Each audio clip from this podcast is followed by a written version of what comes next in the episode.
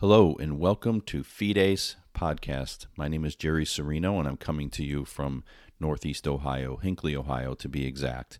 A Fides means trust, faith, belief, and truth, and that's what I'm going to bring forward in these podcasts through discussions on all the various topics of today, uh, hearing all sides of the issues, and that's what we want to do is bring forward faith, truth, belief, and trust, and that's the goal. Thank you for joining me. I, I appreciate you being here. Uh, please find us on the various social media uh, Twitter, Facebook, YouTube. Just look under either my name, again, Jerry Cirino, or under the name Fides, F I D E S, uh, Fides Podcast. Well, we'd love to have you a part of our social media network. Uh, my first guest today on this episode is the current Lake County Commissioner, Jerry Cirino. He's also running for state senate in the Northeast Ohio uh, portion of Ohio. Uh, so you know him as uh, our commissioner and our Senate candidate. I know him as Dad. So he's my first guest, and we're going to talk about a variety of issues, uh, including uh, some of the major issues of today that we're all facing, and some of the things that he's uh, had been involved in, in as commissioner and Senate candidate, and even prior.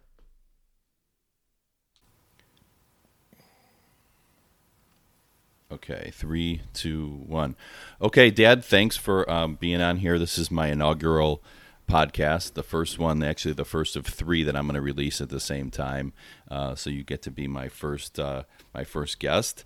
Um, so I actually want to go back and start uh, to what my memory is is is back in uh, I was in high school and I think we were outside doing mulch on uh, Highland Drive in Willoughby and Mr. Anderson rode his bike over. That's my memory. It could be wrong um, with some of the specifics, but he came over and talked to you about running. For, he was running for mayor, and he wanted you involved. So is that accurate? Is that correct?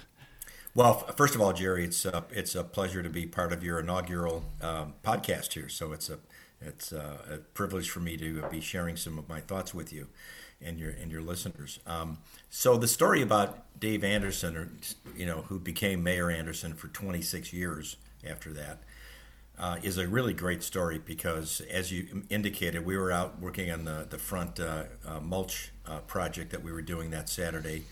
And uh, Dave Anderson came riding by on his bicycle, and we knew each other. And his wife and your mom went to school together.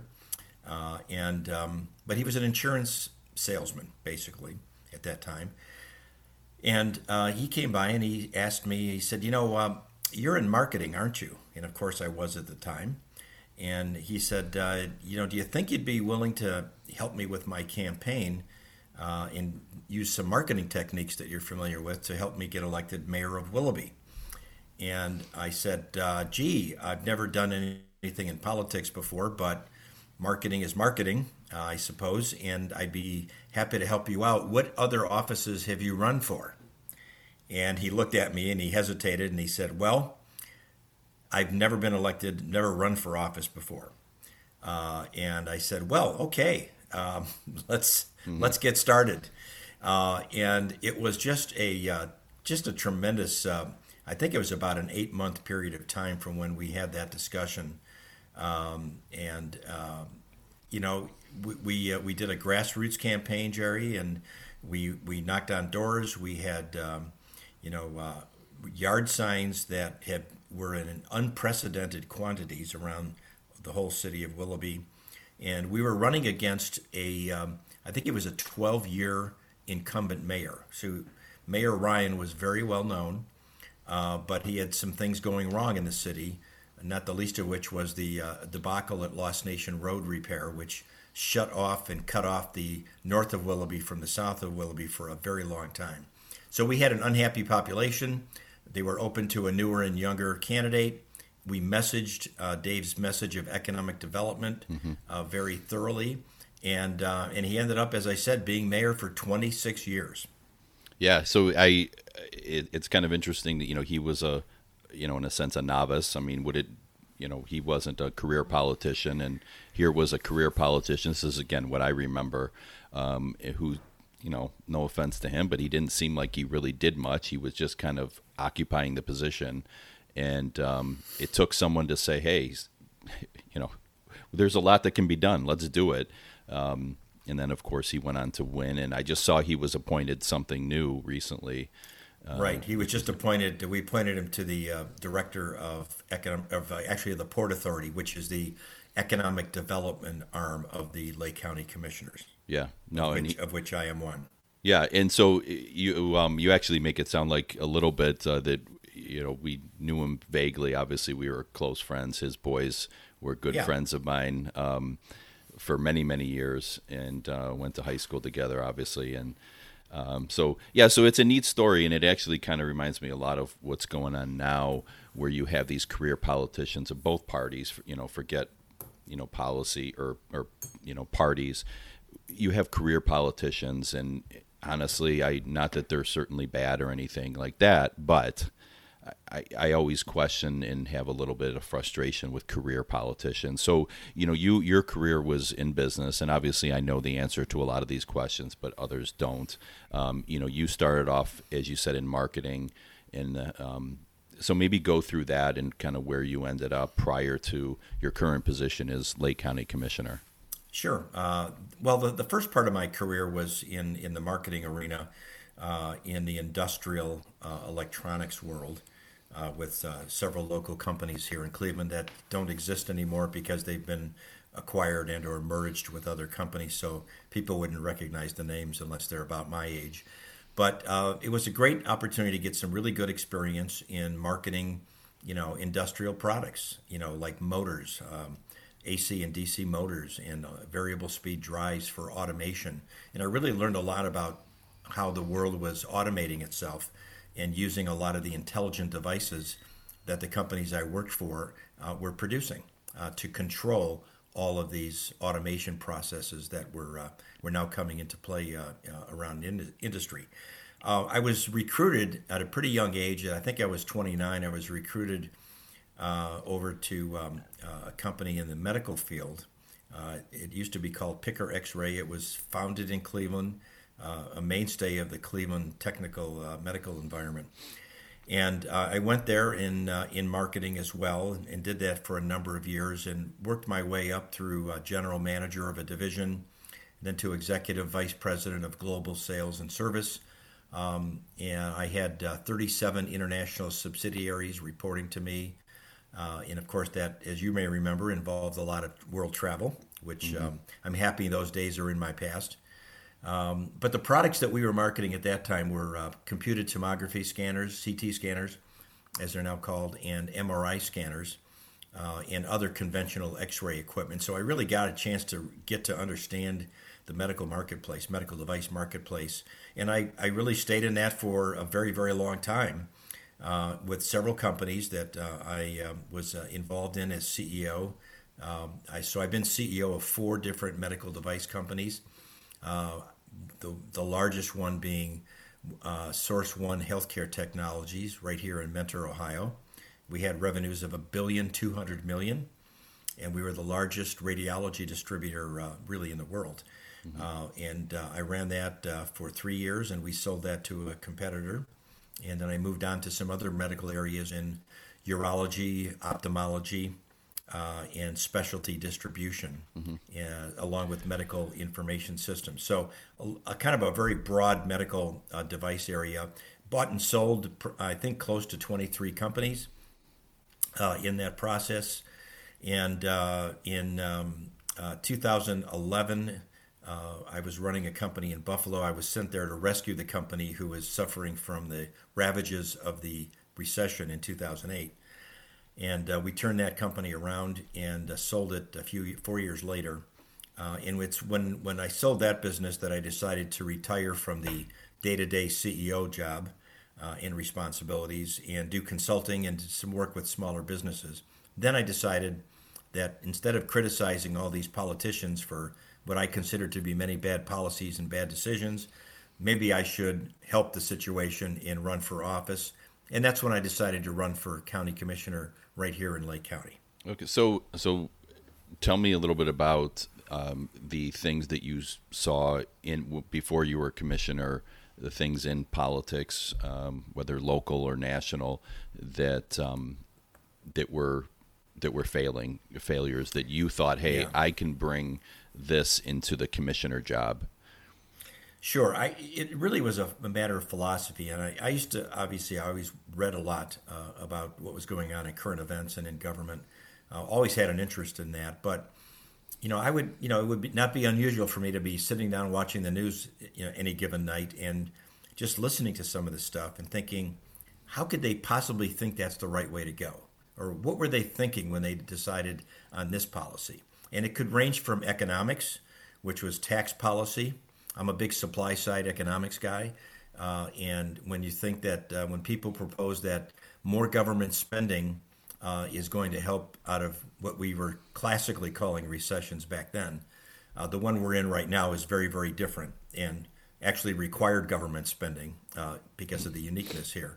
But in general terms, um, you know, it was generally bad economic policies, uh, bad trade policies, which we're still talking about today uh, that I just sat back and watched on the news and thought, you know, this is insanity.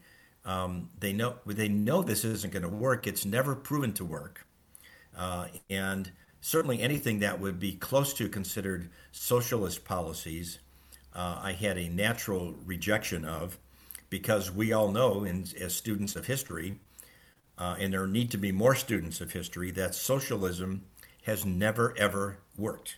It has only made people's lives uh, more destitute and has only taken away freedoms. Uh, it has never resulted in what we see here in the United States in a democratic republic, uh, an opportunity for all people to be free, as well as to, uh, you know, make their own economic futures happen by virtue of their own training and their own willingness to take risk and to work hard. Um, so, so I want to ask, as far as these people who in politics, again at any level, do you think that they're just they were just wrong? Do you think that they thought that their philosophies, their policies were correct, um, or do you think they were corrupted by you know special interests, politics, doing what they think was popular? What what's the reason for them being wrong in their policies? That's a great question. I, I mean, there are, there are several ways to parse that uh, question, and I would I would say I would categorize people in, in maybe the following ways.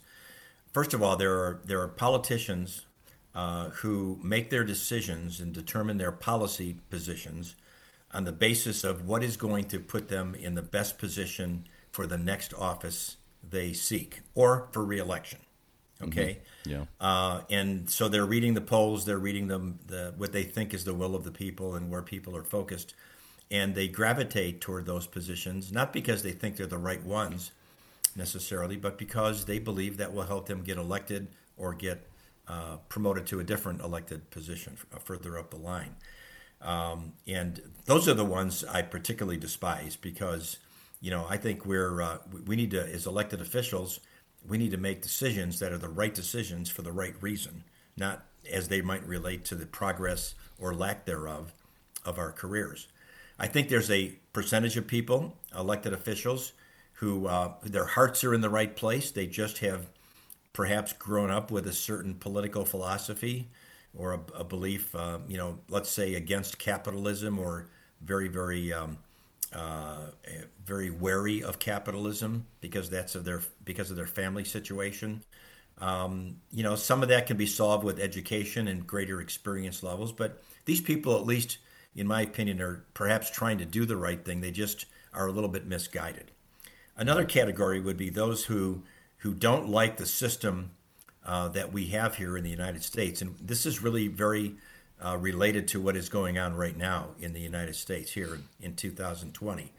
Uh, is you have a segment of the population that does not like the United States, and I think this started with Obama, who went on his apology tour after he was elected, apologizing all around the world for what the United States had done previously in its history that he felt was uh, was inappropriate.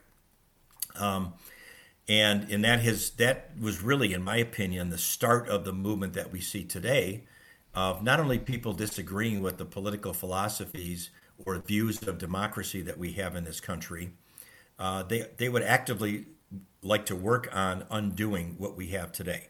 Now, there's no question, Jerry, that, that our country has has uh, made some bad decisions in the past.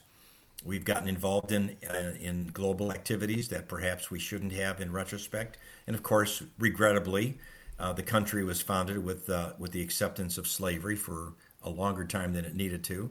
Uh, but a lot of those ills have been corrected. A lot of those decisions have been undone, and I think that speaks loudly and clearly about the quality of the re- the democratic republic that we have. And those who would like to destroy it and start over again with some socialistic view of government and government's involvement and control of our daily lives that is where the real danger is today, and that is very active as we speak. Yeah, I, I couldn't agree. So I'm a big fan of, um, you may have heard of him, but maybe, maybe others haven't, is Milton Friedman. He's the, oh, yeah. the great uh, Nobel winning uh, economist. He's deceased, but um, when I first discovered him years ago, um, actually on YouTube, because many of his old uh, talks and things were um, on YouTube, and then he has some books, and I've read, and it's I couldn't I couldn't get enough of them. And he was asked a question about you know what is the responsibility of the government to the poor. That was a question that he was asked at a, I think he was spoke at a college, and his answer was you know you know w- the government has no responsibility, people do. You know, people right. are government. The government is only people. You know, they talk about the government should do this or government should do that. Well, the government is only people. And he made the point of saying is, is and there's a famous uh, uh, clip, and you could find it on YouTube if you search his name and and you uh, Milton Friedman greed, and where he's asked by Phil Donahue, those that remember him, he uh, yeah, was asked right. about you know you know does isn't capitalism greedy?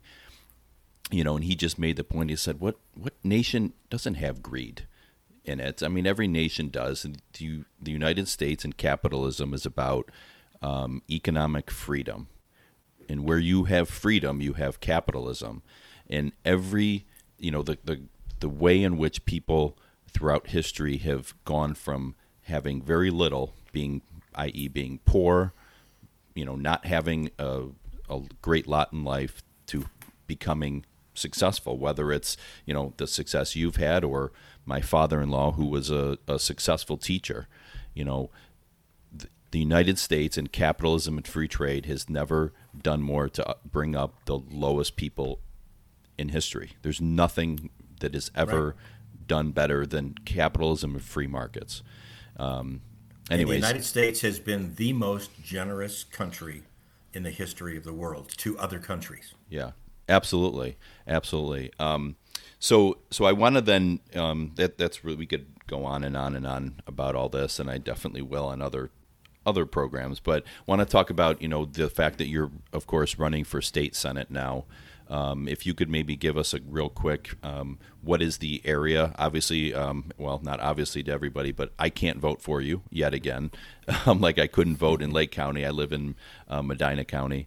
Um, but um, what is the district that you're covering, and then what do you want? Because you're going to win, I have no doubt about it. But what are you going to do? What are your maybe two to three main things you want to do in the Senate? Sure.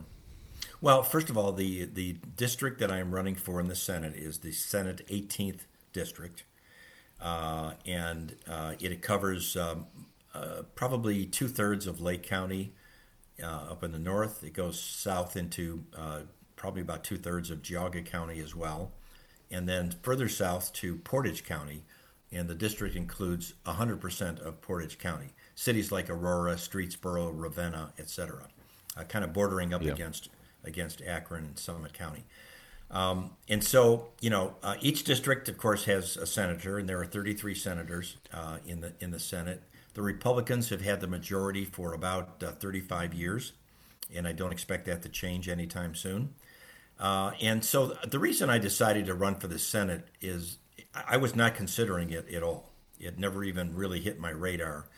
Uh, I enjoyed being a county commissioner. I think I've accomplished a great deal, and I was looking forward to accomplishing more. But I was approached by a, a number of different groups, uh, and they informed me that Senator John Eklund, who is term limited and cannot run again this November, uh, that uh, they wanted to wanted me to consider uh, running for his for his seat. And John's done a great job. Uh, he'll be a great guy to follow in the Senate. Uh, and um, the reason I decided to do it was because as a county commissioner, there there's a lot of great things that you can do policy wise, but we're really kind of a quasi legislative uh, group. the Ohio Revised Code very clearly specifies what commissioners can and cannot do. Now, you can use the power and authority of your office to accomplish things that are not outlined in code, but you can't pass bills, you can't do things that, that are major policy issues.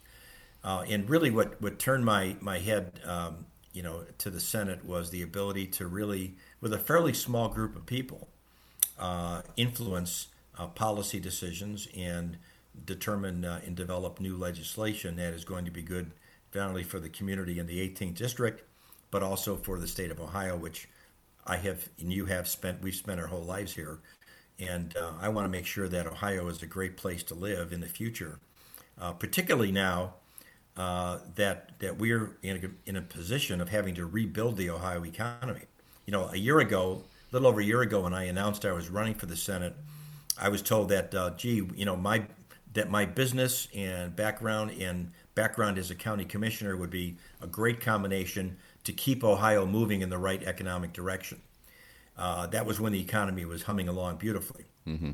Now that we're in a very different situation, uh, I think it's even more critical that we have people in Columbus uh, in all as many positions as possible who have had some actual business experience and understand, uh, you know, what it's like to make a payroll, what it's like to uh, to have a bank loan go south or to be threatened to go south uh, what it's like to have to worry about all the things that business owners have to worry about, uh, and to and particularly when approaching regulations, which need to be reined in for sure. Um, you know, I've been the subject of many regulations throughout the years in my medical career, uh, which which is over 35 years. I, I dealt with the FDA, and I can tell you that there's no tougher agency than the FDA, not even the IRS. Mm-hmm. Uh, and so I understand, and we need regulations certainly for many things to protect the population, but there are too many regulations out there. Uh, people in Washington who have never worked a day except in the bureaucracy, uh, who came there right out of school, get get incentivized to write more and more regulations. Right. And they don't realize, or maybe they do realize, that this is tying the hands of people who are putting capital to work putting capital at risk and who actually employ the people in our economy that makes our economy work. Yep.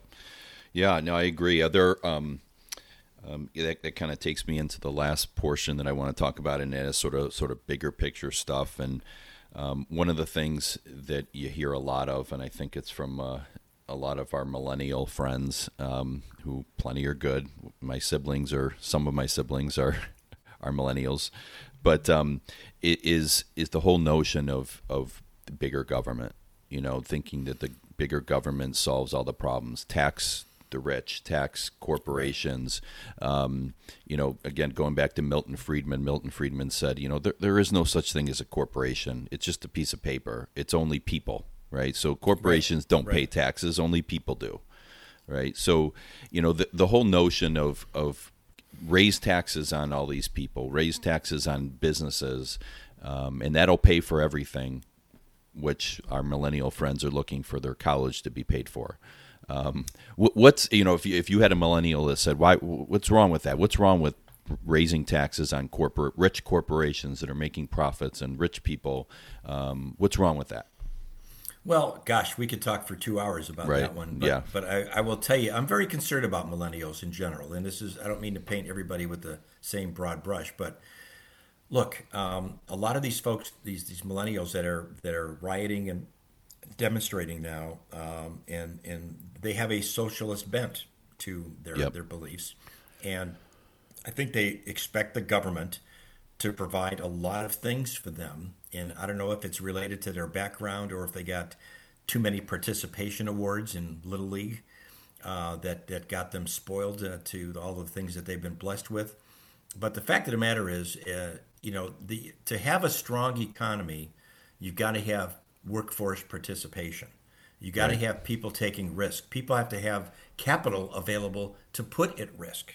And if you're taxed to an extreme, as we have been in the past, and this is demonstrated in other countries, if you're taxed to an ex- extreme, and the tax rate on your marginal dollar of income that you had to work harder for is so high, it ends up being a disincentive for people to put capital at risk and to make that additional expansion of their company or to enter a new market or develop a new product. I mean, that's right. just basics, and you don't have to be an economist or a rocket scientist to understand that. What millennials are expecting is a lot of free stuff, and they are falling. This stuff will never happen, by the way. They're right, they're right. they're what they're doing is they're believing the lies that the politicians on the left, the extreme socialist progressives, are telling them that they're going to get guaranteed income, free college or loans forgiven, forgiven, free college in the future, um, that their kids are going to get free college, uh, and you know every other giveaway you can possibly come up with. Well, number one, even the politicians telling those lies don't believe that stuff's ever going to happen, but they want their they want the votes of the millennials who are buying into this lunacy. It just simply right. simply can't happen here. And, if you look at going back to the previous discussion that we had, uh, and this relates to millennials, which is why I bring it up, is this whole business going on right now with Black Lives Matter and, and Antifa and other organizations. You know, I think I think these organizations, and again, there may be some people in Black Lives Matter whose hearts are in the right place, but they're being misled and they're being lied to. Uh, Black Lives Matter is based on a lie, pure and simple they do not care about all black lives. They're forgetting two very important categories of black people in this country. Uh, one is the business people who have been successful and whose many of whose businesses and properties were destroyed during these riots in the very neighborhoods where the rioters lived. Right. Uh, many of them, and then you have the other category, which is outrageous genocide, uh, which is which is the the destruction of black unborn children that is highly disproportionate to the percentage of black people in the U.S. population. Roughly 75% of the abortions performed, mostly by Planned Parenthood in this country, are done on black babies, and uh, which is basically eugenics, which is what the founder of Planned Parenthood, uh, Margaret Sanger, she was the founder of eugenics in the United States. Um, they target urban poor neighborhoods. There's a reason right. for that. Right. They're not trying to make health services available. They're trying to do what Margaret Sanger. If anybody doesn't doesn't believe me, research Margaret Sanger, and you will see that she wanted to rid the population of people that were poor, uh, you know, underdeveloped mentally, in her words, uh, and who were basically a drag on society. She wanted to get rid of them through the process called eugenics.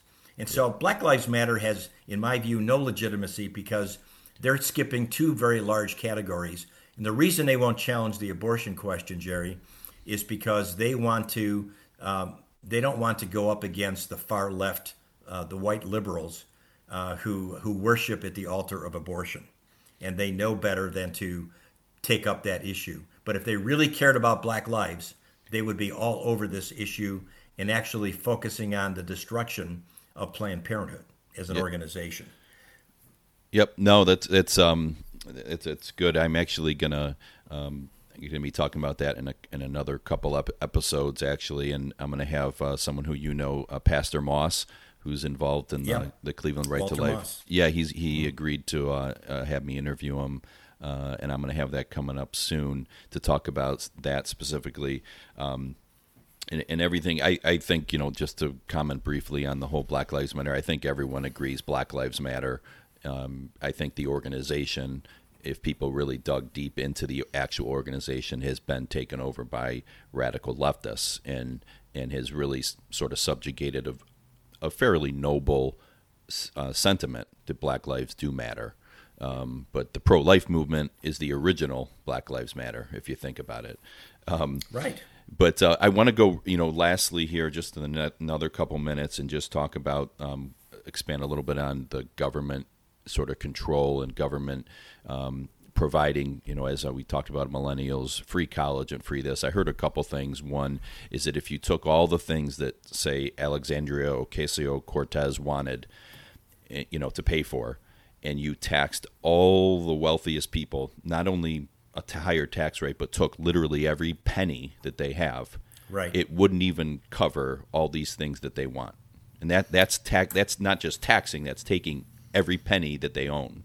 Yeah, it's income usurpation. Yeah, it's not possible. But the other thing that's interesting to me and and why I get frustrated at all these politics is that I, I think about something like let's take healthcare, right?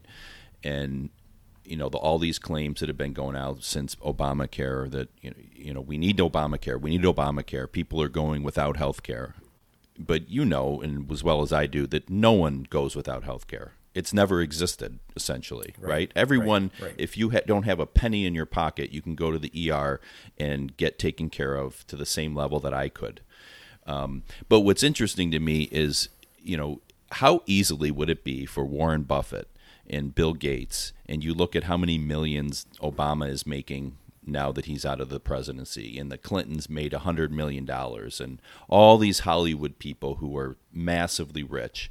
If they really wanted health care for everybody, couldn't they just form their own nonprofit and donate all this money and tell people if you don't have health care or health insurance, come to us and we'll give it to you. Right? Right. If And they we- wanted we- to. Right, and we could let them deduct it as a business expense. Yeah, they- Congress, Congress would do that. Yeah, they could do it tomorrow. You know, they could have done it tomorrow. Same thing with college. You know, set up a fund and all you wealthy people give all your money and and let people sign up and say, "Okay, yeah, I'll take your scholarship." But they don't do it. They have they have lawyers and accountants that do everything they can, which they should, to limit their taxes. They could, you know, Warren Buffett is upset that he pays the same tax rate as his secretary, even though he pays more in taxes. Well, he pays Well, capital gains. He right, pays it- capital gains, not income tax. Exactly, but it's still, I mean, there's nothing that has ever stopped Warren Buffett from writing a check to the IRS for more money, but he doesn't do it. No, in fact, So- uh, I was just reading something where my opponent uh, in the Senate race, uh, when she ran for Congress against Dave Joyce, and uh, he managed to dispose of her pretty neatly. Uh, she was uh, railing against, and she still does rail against the uh, the Trump tax cuts of 2018. Uh, so- I'm sorry, of 2017.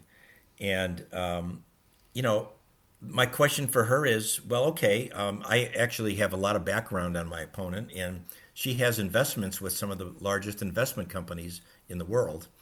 Uh, and I, you know, if you don't like the tax plan, uh, I'm, I'm going to ask her: Did you did you pay the old higher capital gains rate Right, when you right. filed your taxes? Right. Did you pay the old and higher personal income tax rates?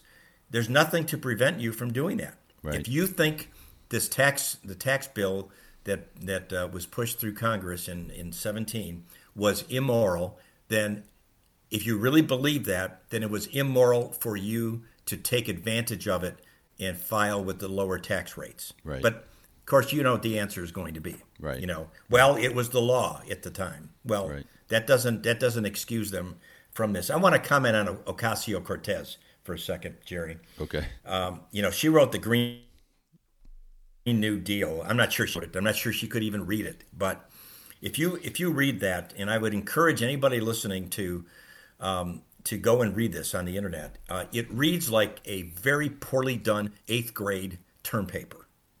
Uh, and, and the majority of it does not even cover anything green. It's social redistribution of our economy. It's it's uh, nationalization of the banks, insurance companies, and energy companies. Uh, it it would cost trillions and trillions and trillions of dollars to do it, even if we wanted to do it. Uh, and it is it and yet it has been adopted and supported by highly educated people who ought to know better. Uh, and it's it's it's absolutely absurd, and we can't let anybody who thinks that the new Green Deal is worth more than something for the if you have a dog uh, uh, uh, to utilize the paper for that that that it's it's absurd. It is not. It is so intellectually deficient. I can't even begin to describe it. Well, I think I always look and say, you know, don't look at what people say, look at what they do. And you have all these these leftists who, you know, like Al Gore. Um, you know, it, all this reminds me, and we can talk about this topic for hours, and that is the whole global warming, but we won't. Um, right. You know, you have all these people that, that believe it's the greatest threat to the world, yet, eh, you know, Leonardo DiCaprio will take his private jet from Paris to New York to pick up an award for his work on climate change and then fly back. And, right. you know, they own right. eight homes and they do all these things. And, you know, yet if it's the threat it is, you know, why don't they live a little differently? But they don't. And just right. like they well, don't pay taxes. Global, not only on global warming, Jerry, but on as it comes to, um, you know, if you look at back to our discussion earlier on capitalism, you know, the the biggest, most vocal critics of capitalism, meaning Hollywood, typically, are the very people who have benefited the most from right. capitalism. Right. Okay, and the ones who railed against the wall on our southern border have walls around their homes in Beverly Hills. Right. Um, it's just it's just so duplicitous. Uh, Al Gore, I mean, you know, the guy never met a cheeseburger he didn't like, uh, and he is, you know, he's got eight homes. He's uh, benefited from capitalism.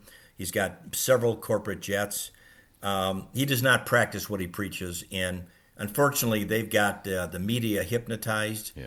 and many of their followers hypnotized. We cannot let them take control of the culture of the United States of America.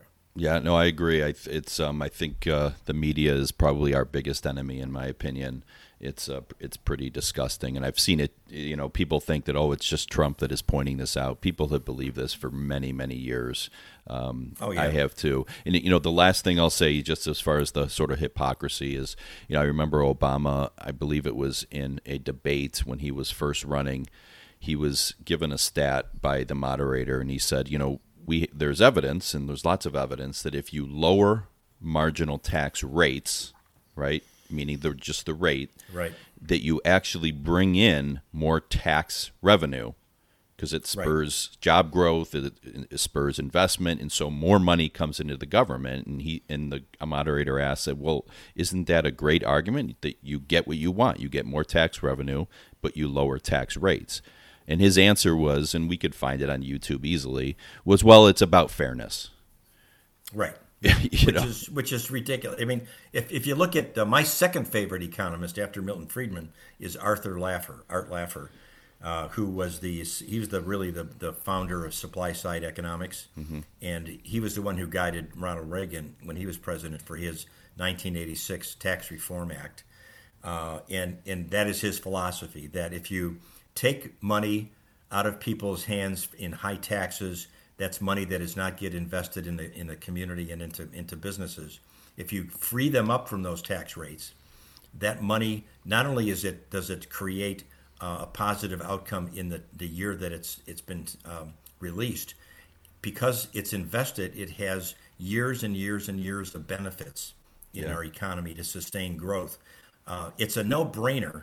How an economist coming from any university could could not see that and not understand that um, is is hard to uh, hard to fathom. But it's a testimony to the problems that we have in our colleges and universities that are so anti First Amendment and so intolerant of alternative opinions uh, that um, that this is now seeing with these millennials yep. who have been poorly educated. Yep, yep, I agree. I couldn't agree more. So.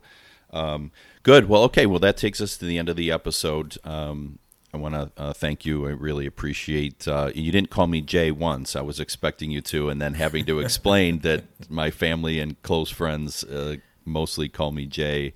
Um, hearing you call me Jerry is actually kind of weird, but um, but you did it. so um, but thanks so much for being on. Um, you'd love to. I want to. Uh, again, I said I was going to release three of these in a row, and then from there try to release one uh, once a week.